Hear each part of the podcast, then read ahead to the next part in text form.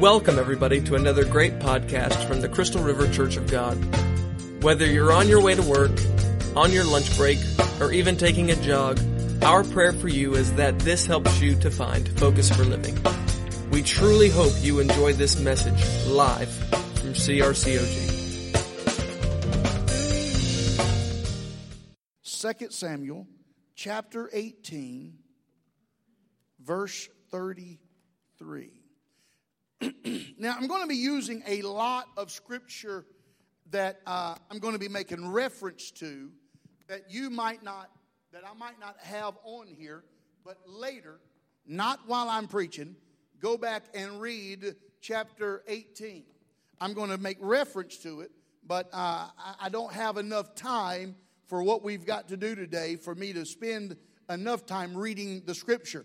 However, uh, in, in the Bible in 2 Samuel 18:33, and then we're going to get the context that leads into chapter 19. In chapter 18, David, uh, which was king, has now, there's been a, a coup attempted. And David's own son. Now, it's one thing for somebody to betray you, but when your son tries to overthrow you, how many knows that'll give you some dysfunctional issues? And so that's what has happened to David. And in chapter 33, it's the end because um, what happened is they went to war against his son, and his son was killed in the process of the battle. And this last verse is a culmination of chapter 18.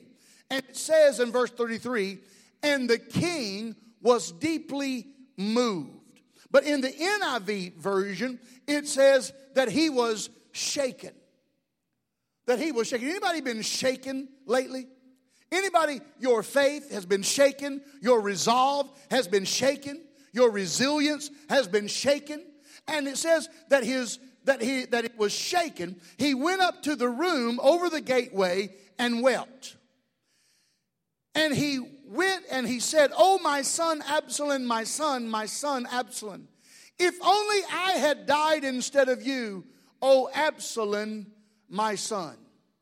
Then in chapter 19, verse 1, the Bible says that Joab was told. Now, Joab is his general.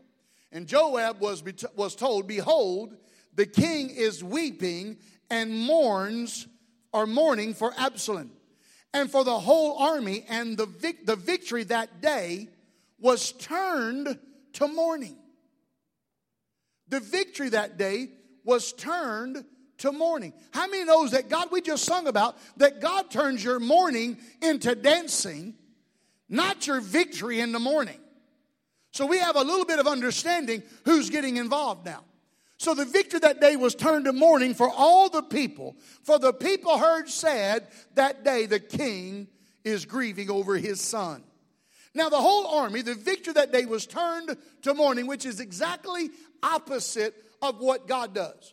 Now, just ask the disciples who were gathered together in sorrow on, on a, and shame on one Sunday only to get the news that what looked like when Jesus was, was crucified, what looked like his, the devil's final defeat of heaven was actually the starting point of salvation.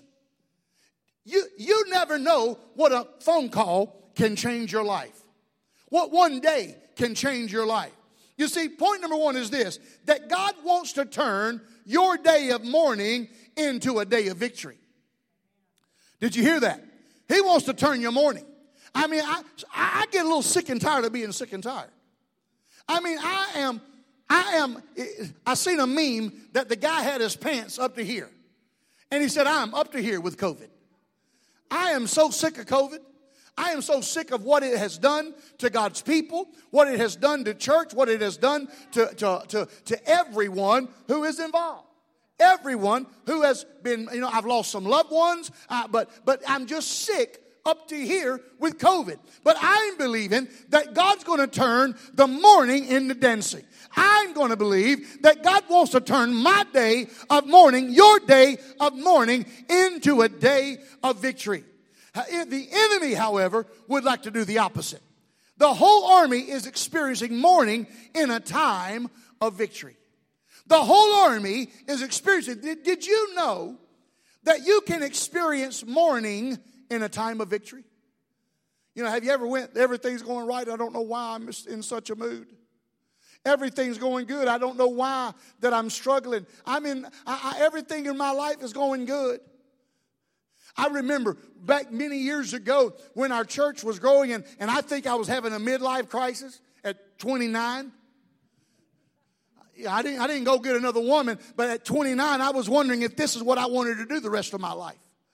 At 29, the church was growing. I was, we were having victory, but I was in mourning. so you can have a bad day even when you're going through victory. You can experience depression in a place of provision. Excuse me.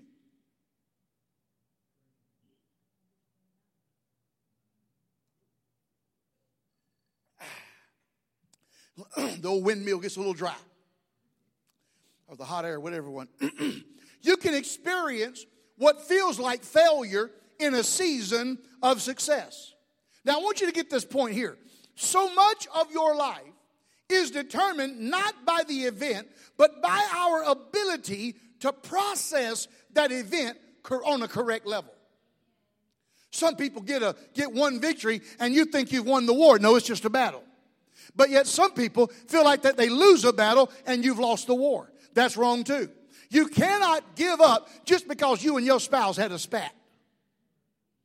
I, I, don't point at nobody, but how many people know folks who the least little thing and they feel like the sky's falling? I've had people come into my life, come into my office. Oh, we're getting a divorce. Why? Well, she didn't, she, she, she didn't squeeze the toothpaste from the right side. Dude, you need to calm down. You need to get a grip, right? But so much can be determined. See, that means that this, that we can be blind of our own blessings. So many of us are blind to our blessing. You know, your, your house, no matter what shape it's in, is a blessing compared to a homeless. Those of you who are with a job that you complain about the job is a blessing to those who don't have a job. There are some of you complaining about your kids, but other folks just wish they had a kid. Some of you complaining about your spouse, and other folks just wish they had a spouse. We have many instances, but here what we have is that David has lost so much in the course of the battle that he cannot celebrate the victory. Did you hear that part? Alex, where you at? You with me? Come on, stay with me, son. You got to come to the point in your life that David had lost so much. How many of us have lost so much in a battle that now you, you, you can't even process what you have left? That the battle has taken so much out of you that you can't even celebrate victory. Because all you're doing is looking at what you have lost, what you have, what you don't have. He lost his own son, and we, we, all, we all know the effects of that. We all understand that that affects him now. But you've got to recognize that you still need to celebrate some victories.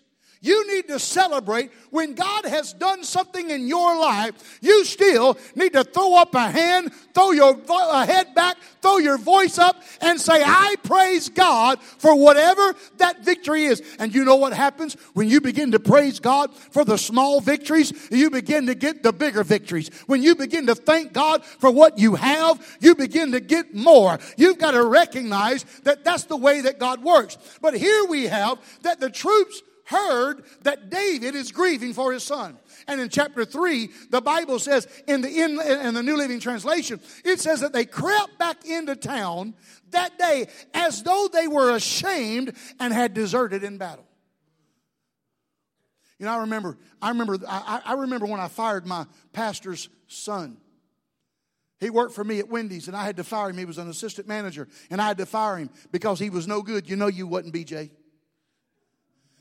And BJ will tell you. But BJ had a way of making you feel bad about having to do what you need to do. I said, BJ, I'm about to let you go. Oh, Ronnie, I know. I know I ain't done what's right. And I know I ain't, I ain't been on time. I hadn't been this and I hadn't been that. And it made me feel bad. I, almost said, Oh, come on, buddy. And then I went, Hey, no. You got to. But here's what happened to the, to the, to the, uh, the army they crept in ashamed when they should have had victory. How many of us are at that place? They would, there, there would be no parade this day. Verse 4 says, The king covered his face and cried aloud, Oh, my son Absalom, my son Absalom. His focus is so narrowed to what he has lost that he's about to lose what he has left. Oh, y'all didn't hear that part. You're looking at what you lost and you're not taking care of what you have left. Everybody's lost something. Anybody lost anything through, during this COVID? During this lockdown, during this five or six months, many of you lost revenues. Many of you have lost jobs. Many of you have, have, have lost time. But you cannot get caught up in what you lost. You need to begin to look around and take inventory of what you have left and begin to give God praise for what you have left. He cannot get over what's gone, and he's about to step over what is. Does that make sense to you? See, the men, the men, when, when, they, when David should have been congratulating them, he was mourning. Because waiting for his support, all, uh, all, all of the troops and the resources for him to reclaim his throne, get back to where he belongs. See, some of you want to get back to where you belong. Did you hear that? Spiritually, mentally, emotionally. You want to get back to where you belong, but you can't get over what you've lost. But he's ready. David's not ready yet. The army's ready, but David's not ready. He's weeping. He's in isolation. And the Bible said that he went and got up over the gate. Then in verse 5 says that Joab, his general, had the guts to go into his house. Somebody told Joab, He's mourning. He's crying over, over the victory. And Joab said, What? I like Joab. Joab, I, I love Joab. Joab said, Let me go talk to him. And he went in there and he told him, if you read the rest of the story, he told him, he goes, Listen, listen, dude. I'm putting it in English, Florida English. He said, Listen here, bro. He said, You're about to lose all the men who just fought for you because of your grieving. You're upset that they won a victory. You're upset because you didn't get it the way you wanted it. Y'all didn't catch that. He got victory, but he didn't get to keep everything he wanted to keep. Lord, I want you to do it, but I want you to do it this way. But then, but God said, I can't do it that way. And Joab said, You're about to lose the people who just won a victory for you. Can I tell you this? That some of us need some people, not everybody, but we need some people who will tell us the truth. Who will tell us? See, some people don't like me to. People, people want me to be their pastor until they need me to be their pastor. Because when I tell them the truth, then they get mad and leave the church. Right. Preach! I believe I will. Look at somebody and tell them, I need you to tell me the truth if you love me. If you ain't got nobody around you know, don't, don't say that. Because only the people who really love you can really tell you what you need to, what you need to know. Now, God uses Joab to give David, are you ready for this? The gift of confrontation. I didn't say the gift of comfort, the gift of confrontation. See, if I would have said the gift of comfort, you would You've gotten that. Yeah, yeah, David needed to be comforted. He just lost his, he just lost his son. You see, sometimes the gift of confrontation is greater than the gift of comfort. My brother Junior, they call him JR now. I don't know why. Still junior to me. But he lost, he was in a wreck where he was drinking and driving. To God be the glory, nobody else was hurt but he lost the use of his legs. He's paralyzed, been in a wheelchair now over 20 something years. So, but he, when I was there talking to him, he was on crutches. Back then, he could just use crutches, but he couldn't move his legs. And he said to me, Ronnie, why did God do this to me? And I gave him the gift of confrontation. I said, That God did what to you? Put me in this. I said, No, no, no, no. I said, If you want to blame God for anything, you was in a drunken state. I thank God that God didn't let you die and go to hell. I'm thankful that you didn't hurt nobody else. I'm thankful that God gave you another chance to get it right with God before you die. I'm thankful. And he goes, Well, I never looked at it that way. I goes, Brother, you better thank God that you didn't die because you'd have busted hell right open. I said, Am I right? He goes, Yeah, yeah, you're right. Sometimes you need to give people the gift of confrontation. So Joab challenges him in verse 5. Then Joab went into the house to the king and said, Today you have humiliated all your men who have just saved your life and the lives of the sons and daughters and the lives of your wives, your concubines. Now uh, you love those who hate you and hate those who love you. So he confronted him, didn't he? In other words, he was saying, Why do you keep attaching yourself to the stuff that is doing you no good? Oh, hear me, somebody. Oh, I, I know that that I know my husband beat me and put me in, in, in the hospital four times, but he's changed now. Uh, he's changed because somebody killed him. But let me move on. Uh, why do you keep running back to the things that hurt you? Well, I'll tell you, Pastor. You keep going back to the bottle.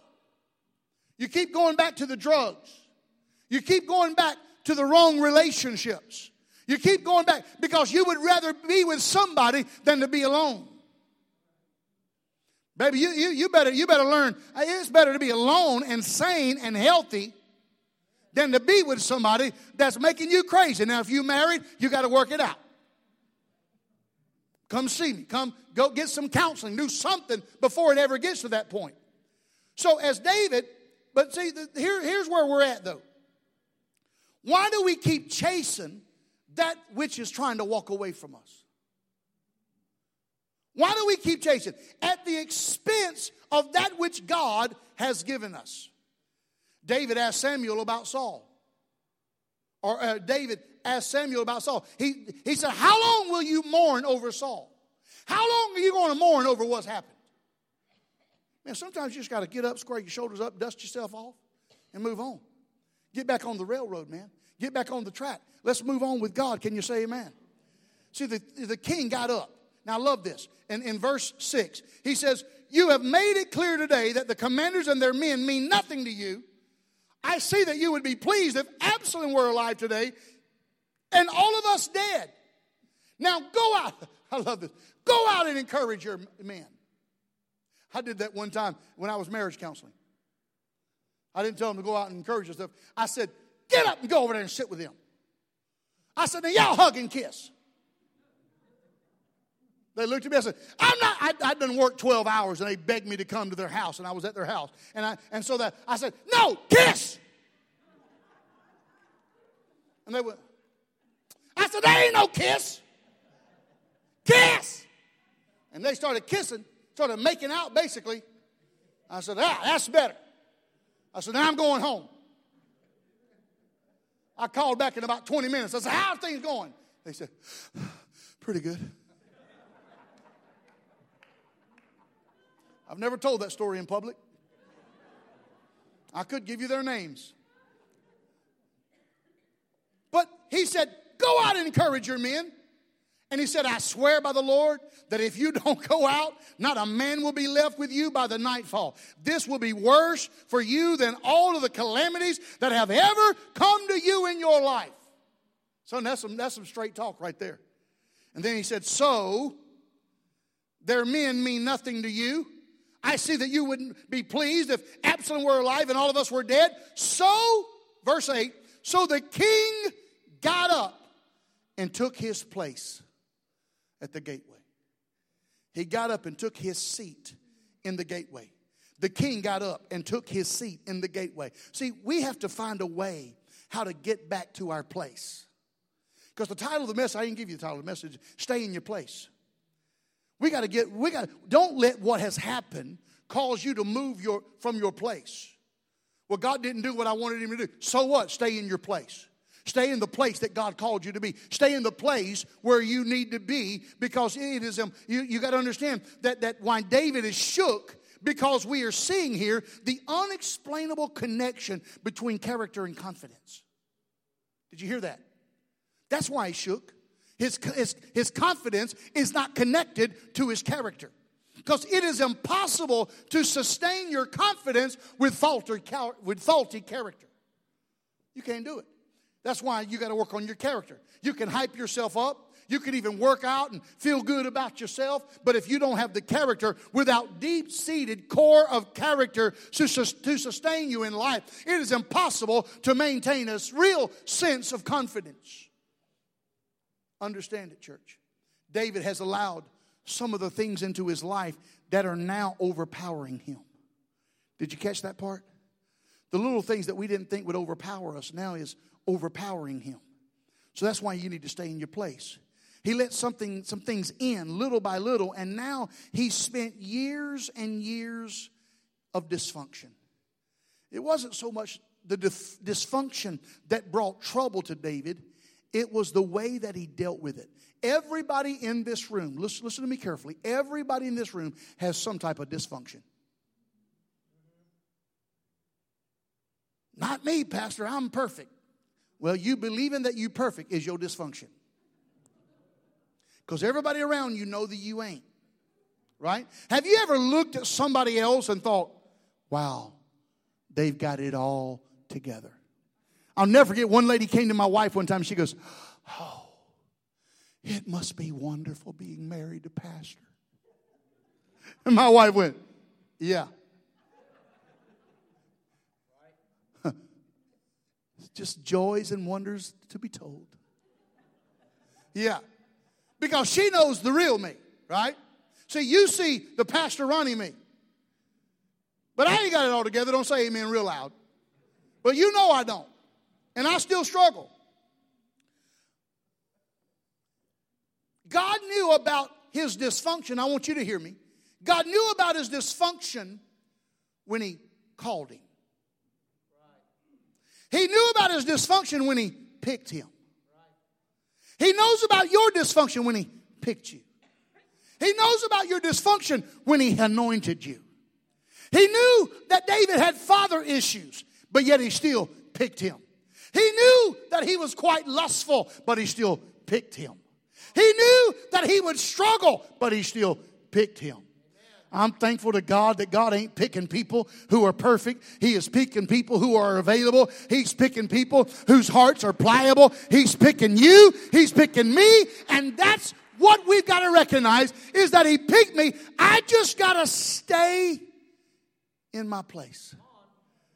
And none of those things stop God from choosing Him, and they're not stopping God from using now I'm going to stop right there, only the first point. I really thought I'd finish this message, but I recognize it's 9:30, and we still want to anoint all our students and people that are going back to school. But next week, if God will let me, point number two is simply God wants to give you grace in the place of shame. We're going to deal with that next week, but I, but, but I just feel like I want to stop right here because I want to anoint. See, listen to me, youth. Listen to me, college. Listen to me. You're going back to school. Those of you that, are, some of you are many teachers going back to school. Service workers, they're going back to school. But here's the deal, man. You got to learn to stay in your place. Because if you don't stay in your place, the enemy, the devil, friends, well, my friends aren't the devil, preacher. No, no, they, I'm just saying the devil can use anybody. The devil can use me. He's used me many times. But I'm doing my best not to let him use me. I want to stay in the place that God's called me to stay. Amen. Hallelujah. How many knows that our teachers and those that are in the school system need the touch of God? Father, I pray in the name of Jesus that God, that you would just anoint them, that you've called them to such a time as this. May the anointing of the Holy Ghost be over them in the name of Jesus. May the power of your Holy Spirit reign and rule in their lives. In Jesus' name. Come on, would you stand to your feet and let's just sing this song one time? I'm surrounded, but I'm surrounded